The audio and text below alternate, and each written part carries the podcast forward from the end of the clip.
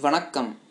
PH Daniel எழுதி ரா. முருகவேல் தமிழில் மொழிபெயர்த்த எரியும் பனிக்காடு என்ற நாவலின் வலையொலியை கேட்டுக்கொண்டிருக்கிறீர்கள். வாசிப்பவர் காமாட்சிராமன். பருவ காலங்கள் தவிர்த்த மற்ற நாட்களில் தேயிலை தோட்டங்களில் ஞாயிற்றுக்கிழமை விடுமுறை நாள். அந்த நாட்களில் கூலிகள் தங்களது சொந்த வேலைகளையும் வீட்டு வேலைகளையும் கவனிப்பார்கள். விடியற்காலையில் பெரும்பாலான பெண்கள் ஆற்றுக்கு சென்று அங்கே கிடக்கின்ற கற்களை கொண்டு அடுப்பு மூட்டி கணவன்மார்கள் எண்ணெய் தேய்த்து குளிப்பதற்கு தண்ணீர் காய வைப்பார்கள். மற்ற பெண்கள் அழுக்கு துணிகளை மூட்டையாக கட்டிக்கொண்டு ஆற்றுக்கு போய் துவைத்து அருகில் உள்ள பாறைகளில் காய போடுவார்கள். ஆண்கள் பெரும்பாலும் காட்டுக்குச் சென்று அந்த வாரம் முழுமைக்குமான விறகு வெட்டி கொண்டு வருவார்கள். பணம் இருப்பவர்கள் வால்பாறையில் உள்ள சந்தைக்கு போய் உணவுப் பொருட்கள் அல்லது எஸ்டேட் கடைகளை விட குறைவான விலையில் கிடைக்கும் பழைய துணிகளை வாங்கி வருவார்கள். ஞாயிற்றுக்கிழமைதான் ஆடு மாடு வெட்டும் தினமும் கூட கூலிகளுக்கு வாராவாரம் வழங்கப்படும் மாட்டுக்கறி அன்றுதான் வழங்கப்படும். முதல் விடுமுறை தினத்தில் கருப்பன் முத்தையாவோடு காட்டுக்குச் சென்று விறகு வெட்டி வந்தான். பின்பு முத்தையா கருப்பனை மாட்டுக்கறி கடைக்கு அழைத்து சென்று அதன் முதலாளியிடம் அறிமுகப்படுத்தினான். அந்த அழுக்கடைந்த கடை காட்டோரத்தில் இருந்தது. வெட்டப்பட்ட இரண்டு மாடுகள் ஒரு சட்டத்தில் தொங்கிக் கொண்டிருந்தன. முதலாளி பரபரப்பாக வாடிக்கையாளர்களுக்கு இறைச்சியை எடை போட்டு கொடுத்து கொண்டிருந்தான். ஏ கருப்பா வாரம் வாரம் கிடைக்கிற செலவில் தான் நான் மாட்டுக்கறி வாங்குதேன். நீயும் அதே மாதிரி பண்ணு. நிறைய பேர் கடனுக்கு வாங்குறாங்க இங்கே. அது சரியில்லடே. இங்குள்ள எல்லா வியாபாரிகளும் பொய் கணக்கு எழுதுறதுக்கே புறப்படுத்தவனுங்க தெரிஞ்சுக்கோ. சரிண்ணே. நானும் கடன் வாங்காமல் இருந்துக்கணும்னு தான் நினைக்கேன். அப்போ தான் வருஷ கடைசியில் ஊருக்கு போகிற அளவுக்கு பணம் சேர்க்க முடியும்.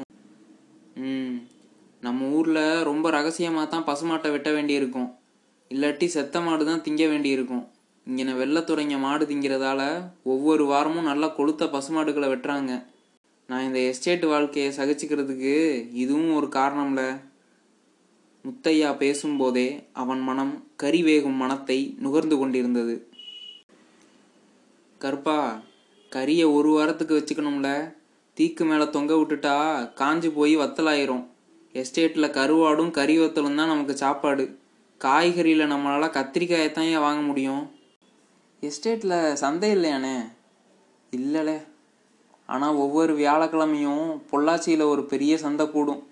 எல்லா எஸ்டேட்ல இருந்தும் அன்னைக்கு வியாபாரிக பொள்ளாச்சிக்கு போய் அங்கே கிடைக்கிறதுலையே விலை கம்மியான சாமான்களை வாங்கிட்டு வந்து இங்கே நமக்கு கொள்ள விலைக்கு விற்பானுவ நம்ம ஊரில் ஒரு கடையில் விலை அதிகம்னா இன்னொரு கடைக்கு போயிடுவோம்ல இங்கே ஒரே கடை தான். காளிச்செட்டியார் சொல்கிறது தான் விலை. அன்று மதியம் அற்புதமாக இருந்தது. பெண்கள் சாப்பிட்டு முடித்துவிட்டு பேசி சிரித்தபடி பேன் பார்த்து கொண்டிருந்தனர். ராமாயி வள்ளியை லயனில் உள்ள மற்ற அறைகளுக்கு அழைத்து சென்று அறிமுகப்படுத்தினாள். அவர்கள் பக்கத்து லயனுக்கு சென்றபோது வள்ளி தன்னோடு எஸ்டேட்டுக்கு வந்த சிலரை பார்த்தாள். புதிதாக வந்த அத்தனை பேருமே வெறுத்து போயிருந்தனர். ராமாயி தொலைவிலிருந்த ஒரு லயனை காட்டி அதில் ஈரோட்டிலிருந்து வந்த ஆதி திராவிடர்கள் இருக்கிறார்கள் என்றாள். ஒரே சாதிக்காரர்கள் என்றாலும் ஈரோட்டிலிருந்து வந்தவர்களுக்கும் பழனிக்காரர்களுக்கும் திருநெல்வேலியிலிருந்து வந்தவர்களுக்கும் இடையே கொள்வினை கொடுப்பினை கிடையாது என்று ராமாயி சொல்லி வள்ளி தெரிந்து கொண்டாள். கருப்பன் தன் மாமனாருக்கு ஒரு கடிதம் எழுத விரும்பினான். அவனுக்கு சுத்தமாக எழுத படிக்க தெரியாது என்பதால் முத்தையாவிடம் தனக்கு கடிதம் எழுதி தரக்கூடியவர்கள் யாராவது தெரியுமா என்று கேட்டான். வீட்டுக்கு சொந்தக்காரங்களுக்கு கடிதாசி எழுதணும்னு நினைக்க போல் இருக்கே. ஆமாண்ணே மாமாவுக்கு லெட்ரு எழுதி நல்லபடியாக வந்து சேர்ந்துட்டோம். தினமும் இங்கே வேலை கிடைக்குதுன்னு சொல்லணும். இந்த சீரழிவையெல்லாம் சொல்லி மாமாவையும் அம்மையையும் சங்கடப்படுத்த வேண்டாம்னு பார்க்கேன் நான் அக்கா மகளைத்தானே கல்யாணம் கட்டியிருக்கேன். எங்கள் அம்மாவும் அவர் கூட தான் இருக்குது என்றான் கருப்பன். அப்படின்னா வெள்ளைய மேஸ்திரியை தான் கடுதாசி எழுதி தர சொல்லி கேட்கணுண்டே இங்கே எஸ்டேட்டில் ஒன்று ரெண்டு மேஸ்திரிகளுக்கு தான் எழுத படிக்க தெரியும். வெள்ளைய மேஸ்திரி கிட்ட எழுத சொன்னால் நீ இஷ்டப்பட்டாலும் படாட்டியும் இங்கே நடக்கிற விஷயங்களை பற்றி எழுத முடியாது. புரியுதா? அது என்னவோ சரிதானே? இருவரும் வெள்ளையனிடம் சென்று மாமனாருக்கு கடிதம் எழுத வேண்டும் என்று சொன்னபோது அவன் என்ன எழுத வேண்டும் என்று சொல்லிவிட்டு முகவரி கொடுத்துவிட்டு போகும்படியும் தான் கடிதம் எழுதி தபாலில் போட்டு விடுவதாகவும் கூறினான். அதான் ஏன் நாங்கள் எஸ்டேட்டுக்கு நல்லபடியாக வந்து சேர்ந்தோம். ரெண்டு பேரும் தினமும் வேலைக்கு போகிறோம் நல்லா இருக்கிறோம்னு எழுதுங்க. அவங்க எப்படி இருக்காங்கன்னும் எங்கள் அம்மா உடம்பு எப்படி இருக்கும்னு எழுதிருங்க. சரிடே எழுதிடலாம். பதில் போட சொல்லுதேன். வந்த உடனே நானே உனக்கு படித்து காட்டுதேன். சரியா? அறைக்கு திரும்பியதும் ஒருவனுக்கு எழுத படிக்க தெரிந்தாலும் கூட கடிதம் எழுதி அனுப்புவது சாத்தியமே இல்லை என்று முத்தையா கூறினான். காரணம் கடிதங்கள் வால்பாறை தபால் நிலையத்திற்கு அனுப்பப்பட வேண்டும். மேஸ்திரிகள் மூலமாக அல்லது ஆபீஸ் மூலமாக எழுதப்படாத கடிதங்களை கொண்டு செல்லக்கூடாது என்று எஸ்டேட் பியூனுக்கு வெள்ளைத்துறை கண்டிப்பான உத்தரவு பிறப்பித்திருந்தார். கடிதத்தில் என்ன எழுதியிருக்கிறது என்று தெரியாமல் மேஸ்திரிகள் கடிதங்களை அனுப்ப மாட்டார்கள். அதேபோல கூலிகளுக்கு எழுதப்படும் எல்லா கடிதங்களும் மேஸ்திரிகளிடமே வழங்கப்படும். அவர்கள் அந்த கடிதங்களை பிரித்து பார்த்துவிட்டு தங்களை பாதிக்காத தகவல்களை மட்டுமே சொல்லுவார்கள். யாராவது நெருங்கின சொந்தக்காரர்களுக்கு உடம்பு சரியில்லாமல் இருந்தாலோ செத்துப்போய் விட்டாலோ கூட அந்த தகவலை மேஸ்திரிகள் சொல்ல மாட்டார்கள். ஏல ஒரு ஆள் எஸ்டேட்டுக்குள்ளே வந்துட்டா அவன் ஜெயிலுக்கு வந்த மாதிரி தான்ல ஊர்க்காரங்களுக்கு சொந்தக்காரங்களுக்கு அவன் எந்த தகவலும் அனுப்ப முடியாது. அங்கே இருக்கிறவங்களும் இவனுக்கு ஒன்றும் தெரிவிக்க முடியாது. வெள்ளையன் ஒரு வேளை உன் மாமனாருக்கு லெட்டர் எழுதினாலும் எழுதுவான். அப்படி எழுதுனா இங்கே வந்ததில் உனக்கு தலகால் புரியாத சந்தோஷம்னோ எக்கச்சக்கமாக பணம் சம்பாதிக்கிறன்னோ அவனாக சேர்த்து எழுதிடுவான் ஒரு மாதம் கழித்து அவன் மாமனார் உனக்கு பதில் எழுதியிருக்காரு. அவங்க நல்லா இருக்காங்க சந்தோஷமாக இருக்காங்க அவங்க வருமானத்திலேயே சமாளிக்கிறாங்க. அதனால பணம் எதுவும் அனுப்ப வேண்டியதில்லை. இந்த மாதிரி விஷயங்களாக பதிலாக எழுதியிருக்காங்கன்னு உங்ககிட்ட வந்து சொல்லுவான். உன் இடத்துல நான் இருந்தா அவன் சொல்கிறத பற்றியெல்லாம் கவலையே படமாட்டேன்ல பல நாட்கள் கடந்தன. ஒரு இரவு கருப்பன் முத்தையாவிடம் அவனோடு வேலைக்கு சேர்ந்த மற்ற கூலிகளுக்கு எளிதான வேலைகள் கொடுக்கப்படும் போது தன்னை மட்டும் ஏன் தினமும் விறகு வெட்ட அனுப்புகிறார்கள் என்று கேட்டான். பெரியய்யாவுக்கு சந்தோஷம் கொடுத்தனா உனக்கு கஷ்டமில்லாத வேலை தருவார். முத்தையா அலட்சியமாக பதிலளித்தான். சந்தோஷமா? கருப்பனுக்கு புரியவில்லை. பெரியய்யாவுக்கு விஸ்கி பாட்டிலோ நல்லா கொளுத்த கோழி வருவலோ வாங்கி கொடுக்கணும். இல்லாட்டி பத்து ரூபா நோட்டு கொடுத்தா உனக்கு கஷ்டமில்லாத வேலை கொடுப்பாரு. சில பேர் அப்படி தான் கஷ்டமில்லாத சில்லற வேலைகளை வாங்கிட்டு இருக்காங்க. ஆனால் எல்லாரும் சந்தோஷம் கொடுத்து கஷ்டமில்லாத வேலைகளை வாங்கிக்கிட்டா கஷ்டமான வேலைகள்லாம் யார் செய்வாங்க? ஆளுக்காடே பஞ்சம். உன்ன மாதிரி சந்தோஷம் கொடுக்க வழி இல்லாதவங்க தான். வேற யாரு? சனவரி முடிந்து பிப்ரவரி மாதம் வந்ததும் குளிரை தாங்கிக் கொள்ள முடிந்தது. மார்ச் மாதத்தில் பகலில் வெக்கை கூட அடித்தது. ஒரு நாள் கருப்பன் வேலையிலிருந்து திரும்பி வரும்போது உடம்பு சரியில்லாதது போல் உணர்ந்தான். சற்று நேரம் கழித்து வந்த வள்ளி கருப்பன் பாயில் படுத்து தலையோடு காலாக கம்பளி போர்த்தி கொண்டிருப்பதைக் கண்டாள். வள்ளி எனக்கு ரொம்ப குளிர் அடிக்குது. மண்டையே வெடிச்சிரும் போல இருக்கு என்றவன் சீக்கிரத்தில் நடுங்க தொடங்கினான். வள்ளி தன்னுடைய கம்பளியையும் கொண்டு வந்து போர்த்தினாள். ஆனால் அவன் இன்னும் அதிகமாக நடுங்கத் தொடங்கினான். ஏதாவது பேய் பிடித்து விட்டதோ என்று வள்ளி பீதியடைந்தாள். ஓடிப்போய் முத்தையாவை அழைத்து வந்தாள். முத்தையா பார்த்துவிட்டு அட இது மலேரியா காய்ச்சல் தான் பயப்பட ஒன்றும் இல்லடே காய்ச்சல் காலம் தொடங்கிட்டு இனி எல்லோருக்கும் காய்ச்சல் வரும். கருப்பனுக்கு சூடான காப்பி தயாரிக்கும்படி சொல்லிவிட்டு பக்கத்தில் உட்கார்ந்து கொண்டான். வலிப்பு வந்தவனைப் போல் குளிரில் நடுங்கிய கருப்பனை அழுத்தி பிடித்து கொள்ள வேண்டியிருந்தது. கொஞ்ச நேரத்தில் குளிர் நின்று கொதிக்கிறது என்று கத்திய கருப்பன் கம்பளிகளை தூக்கி எறிந்து விட்டான். பயப்படாதப்பா மலேரியா காய்ச்சல் தான் வந்திருக்கு. நாளைக்கு ஆஸ்பத்திரி கூட்டிட்டு போய் மருந்து வாங்கி தரேன். இரவெல்லாம் கருப்பன் முணங்கிக் கொண்டிருந்தான். வள்ளியும் தூங்காமல் அவன் அருகிலேயே உட்கார்ந்திருந்தாள். காலையில் கருப்பனுக்கு மலேரியா வந்திருக்கிறது என்று முத்தையா வெள்ளையனிடம் தெரிவித்து அவனை மருத்துவமனைக்கு அழைத்து செல்ல அனுமதி கேட்டான். எடே ஆஸ்பத்திரிக்கு அவனே போய்க்க மாட்டானா என்ன? ஐயா அவனால் நிற்கவே முடியலைங்க. சரி சரி. டாக்டர் ஐயா கிட்ட சொல்லுதேன். ரவுண்ட்ஸ் வரும்போது பார்த்து மருந்து கொடுப்பாரு என்று சொல்லிவிட்டு வள்ளியை பார்த்து நீ ஒன்றும் இங்கனே சுற்றிட்டு இருக்க வேண்டியதில்லை. வேலைக்கு போகணும். என்ன? என்றான். ஐயா அதுக்கு நினைவே தெரியலைங்க. தண்ணி கேட்டால் கூட கொடுக்கறதுக்கு யாரும் இல்லை. ஒரு நாள் கூட இருந்துக்குதேன். வள்ளி கெஞ்சினாள். ஒன்றும் ஆயிராது அவன் என்ன சமைந்தாரா? பக்கத்தில் உட்காந்து விசிறி வீசணுமா? ஆனால் முத்தையாவும் அவளுக்காக கெஞ்சி கேட்டுக்கொண்டதால் வெள்ளையன் வேண்டா வெறுப்புடன் வள்ளி ஒரு நாள் மட்டும் வீட்டில் இருக்க சம்மதித்தான். மதியம் பதினோரு மணிக்கு நிறைய பாட்டில்கள் இருந்த ஒரு பெட்டியை தூக்கி கொண்டு ஒரு கூலி கருப்பனின் அறைக்குள் நுழைந்தான். அவனைத் தொடர்ந்து டாக்டர் குரூப்பும் வந்து என்ன நடந்தது என்று வள்ளியிடம் கேட்டு தெரிந்து கொண்டார். பின்பு கருப்பனின் மார்பில் ஸ்டெதஸ்கோப் வைத்து பார்த்துவிட்டு தன்னுடன் வந்திருந்த கூலியிடம் காய்ச்சலுக்கான குயினன் மருந்தை அவன் வாயில் ஊற்றும்படி கட்டளையிட்டார். டாக்டரின் கட்டளையை கூலி நிறைவேற்றிய அடுத்த கணமே கருப்பன் மருந்தின் கசப்பு தாங்காமல் அதை துப்பிவிட்டான். குரூப் அவனுக்கு ஓங்கி ஒரு அறை கொடுத்து துப்புனா ஞான் கொடுக்குன்னு? இன்னும் ஒரு தடவை ஞான் மருந்து தரான். அதையும் துப்பினால் நின்ற பல்லை தட்டி பொட்டிக்கும். திரும்பவும் மருத்துவ கூலிக்கு கருப்பனின் வாயில் மருந்து ஊற்ற கட்டளையிட்டார். கூலி மருந்தை ஊற்றிக்கொண்டே வள்ளியிடம் கொஞ்சம் வெள்ளம் கொண்டு வந்து கொடு. குடிச்சதுக்கப்புறம் வாயில் வைக்கட்டும் என்றான். கருப்பன் ஐந்து நாள் படுக்கையில் கிடந்தான். காய்ச்சல் குணமானதும் ஒரு நாள் மட்டுமே ஓய்வெடுக்க அனுமதிக்கப்பட்டான். ஒரு வாரம் கழித்து வள்ளி காய்ச்சலில் விழுந்தாள். காய்ச்சலால் ஏற்பட்ட உக்கிரமான வலிப்புகளினால் அவளுக்கு கருச்சிதைவு ஏற்பட்டுவிட்டது. முத்தையா ஒரு கம்பத்தை கொண்டு வர அதில் தொட்டி போல் ஒரு கம்பளி கட்டி வள்ளியை ஆஸ்பத்திரிக்கு கொண்டு சென்றனர். மருத்துவமனையில் இரண்டு வார்டுகள் இருந்தன. ஒன்றில் எட்டு படுக்கைகளும் மற்றதில் ஆறு படுக்கைகளும் போடப்பட்டிருந்தன. பெரும்பாலும் எட்டு படுக்கைகள் கொண்ட வார்டில் பெண்களும் குழந்தைகளும் அனுமதிக்கப்பட்டனர். மருத்துவமனையின் இரண்டு வார்டுகளுமே அழுக்கு பிடித்து நாற்றம் அடித்துக் கொண்டிருந்தன. மேடும் பள்ளமுமான தரையில் ஆங்காங்கே தண்ணீர் தேங்கி இருந்தது சுவர்களில் ஆங்காங்கே கற்கள் வெளியே நீட்டிக்கொண்டு மேடும் பள்ளமுமாக காட்சியளித்தன. நோயாளிகள் தரையிலும் சுவர்களிலும் துப்பி வைத்திருந்தனர். கட்டில்களை பார்க்க சகிக்க முடியவில்லை.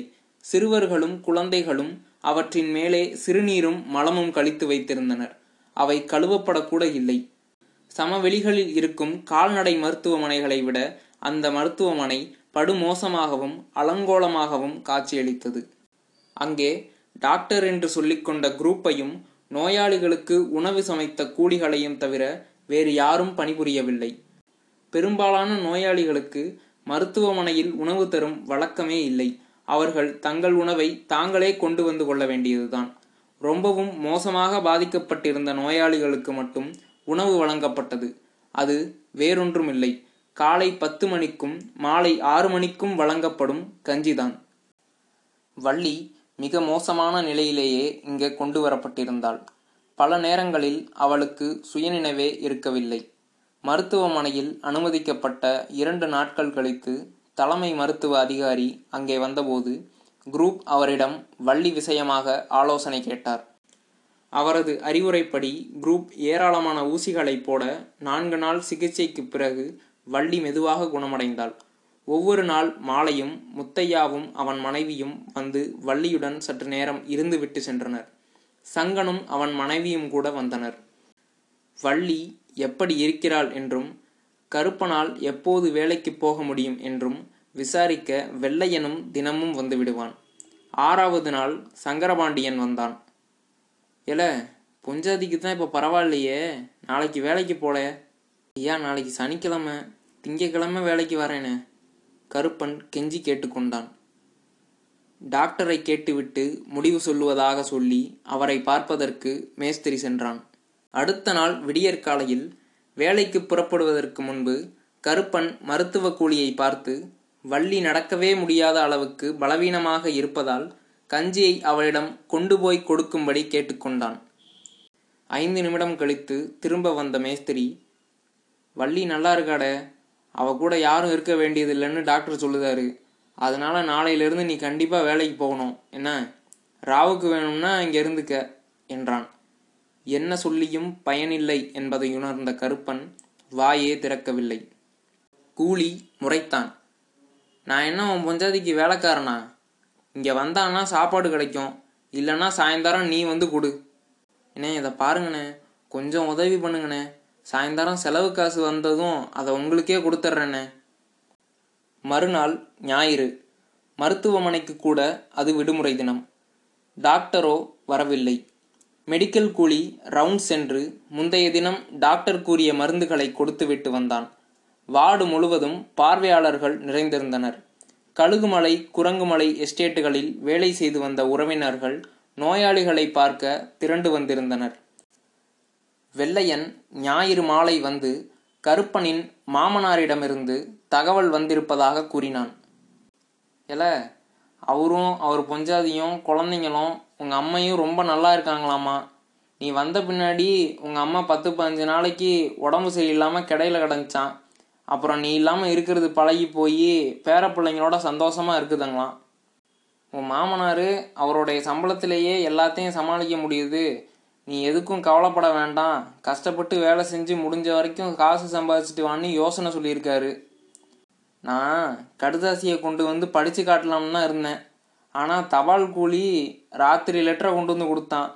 பெட்டியில் வச்சுருந்தேன். எங்கேயோ காணாமல் போச்சு. எலி கடிச்சு இழுத்துட்டு போயிருக்குன்னு நினைக்கேன்.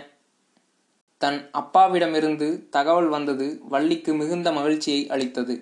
அம்மா நன்றாகவும் மகிழ்ச்சியாகவும் இருக்கிறாள் என்ற செய்தி அறிந்த கருப்பனுக்கு தலைகால் புரியவில்லை. அந்த நேரத்தில் முத்தையாவும் ராமாயியும் கூட அங்கேயே இருந்தனர். இந்த மகிழ்ச்சியான செய்திதான் வள்ளிக்கு நல்ல மருந்து. இனி அவள் விரைவாக குணமடைந்து விடுவாள் என்று சொல்லி முத்தையா ராமாயியை அழைத்து கொண்டு கிளம்பினான். வேலையிலிருந்து வந்ததும் கருப்பன் டாக்டர் குரூப்பை சந்தித்தபோது வள்ளியை இரண்டு நாளில் வீட்டுக்கு அனுப்பிவிடுவார்கள் என்பதை தெரிந்து கொண்டான்.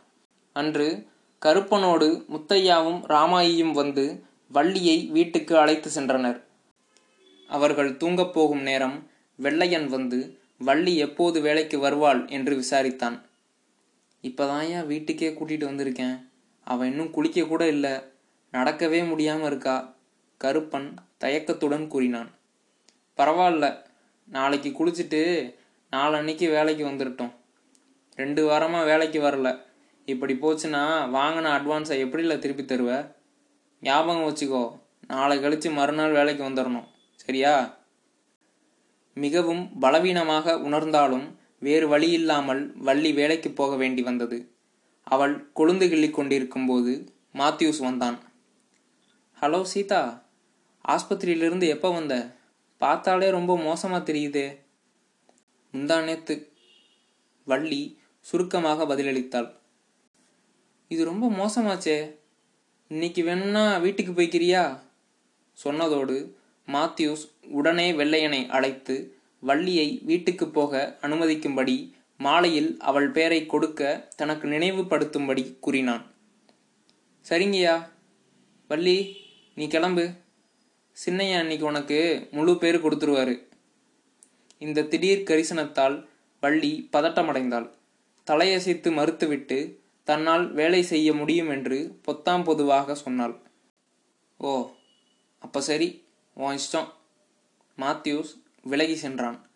மாலை ஃபேக்டரி முன்பு கிள்ளிய இலைகளை பரப்பி முற்றிய இலைகளை தேடி எடுத்து கொண்டிருந்தபோது சோதிப்பதற்கு மாத்யூஸ் வந்து சேர்ந்தான். பலவீனம் காரணமாக மிக குறைவான இலைகளையே கிள்ளியிருந்தாள் வள்ளி. தற்செயலாக வருவது போல் அவள் அருகே வந்தவன் திடீரென்று கூச்சலிடத் தொடங்கினான். ஏ வெள்ளையா உன் கூலியை வந்து பாரு. குழந்தை கூட அதிகமாக கிள்ளி இருக்கும் அதுலேயும் பாதி முத்துன இலை. இந்த மாதிரி இலைய ஃபேக்டரிக்கு அனுப்புனா டீ மேக்கர் கம்ப்ளைண்ட் பண்ணிடுவான் என்னை வேலையை விட்டே துரத்துறதுக்கு வழி பண்ணுறியா இன்னைக்கு இவளுக்கு பேர் கொடுக்க மாட்டேன். போ. வள்ளி தள்ளாடியபடியே எழுந்து கண்ணீரை அடக்கிக் கொண்டு வீடு நோக்கி நடந்தாள். ராமாயியை கண்டதும் அடக்கி வைத்திருந்த கண்ணீரை முழுவதுமாக அவள் தோளில் வடித்து விட்டாள். என்ன நடந்திருக்கும் என்று புரிந்து கொண்ட ராமாயி அவள் முதுகை தடவி கொடுத்தபடி காதில் கிசுகிசுத்தாள். புரியுதுதா கொஞ்ச நாளைக்கு பொறுத்துக்கோ. அந்த பாலா போனவன் சீக்கிரம் உன்னை மறந்துடுவான் எப்போ கூப்பிட்டாலும் வர்றதுக்கு வேற பிள்ளைங்களா இல்லை. வெட்டியா அவன் பின்னாடி ரொம்ப நாள் சுத்த மாட்டான் எப்படிக்கா? எல்லாரும் கிள்ளின அளவுக்கு தான் நானும் கிள்ளினேன். எஸ்டேட்டுனா அப்படி தான் இருக்கும் வள்ளி. நாம தான் எல்லாத்தையும் பொறுத்துக்கிட்டு போகணும். நீ கிள்ளின குழந்த அந்த படுபாவி பைய அவன் வெப்பாட்டி பேரில் எழுதிடுவான் அந்த பிள்ளைய நீ கூட பார்த்துருப்ப. பேர் லக்ஷ்மி. அதை எப்படிக்கா முடியும்? மாட்டிக்க மாட்டான். வள்ளி அவன் ஒன்றும் வீட்டுக்கு எடுத்துகிட்டு போக போகிறது இல்லையே எடையும் குறையாது. நம்ம பேரில் என்ன எழுதியிருக்கான்னு நமக்கு தெரியவா போகுது? ஐயோ கடவுளே இங்கே வந்து மாட்டிக்கிட்டோமே. இரவின் அமைதியில் வள்ளியின் விசும்பல் வெகுநேரம் வரைவிட்டுவிட்டு விட்டு கேட்டுக்கொண்டே இருந்தது. கதை தொடரும்.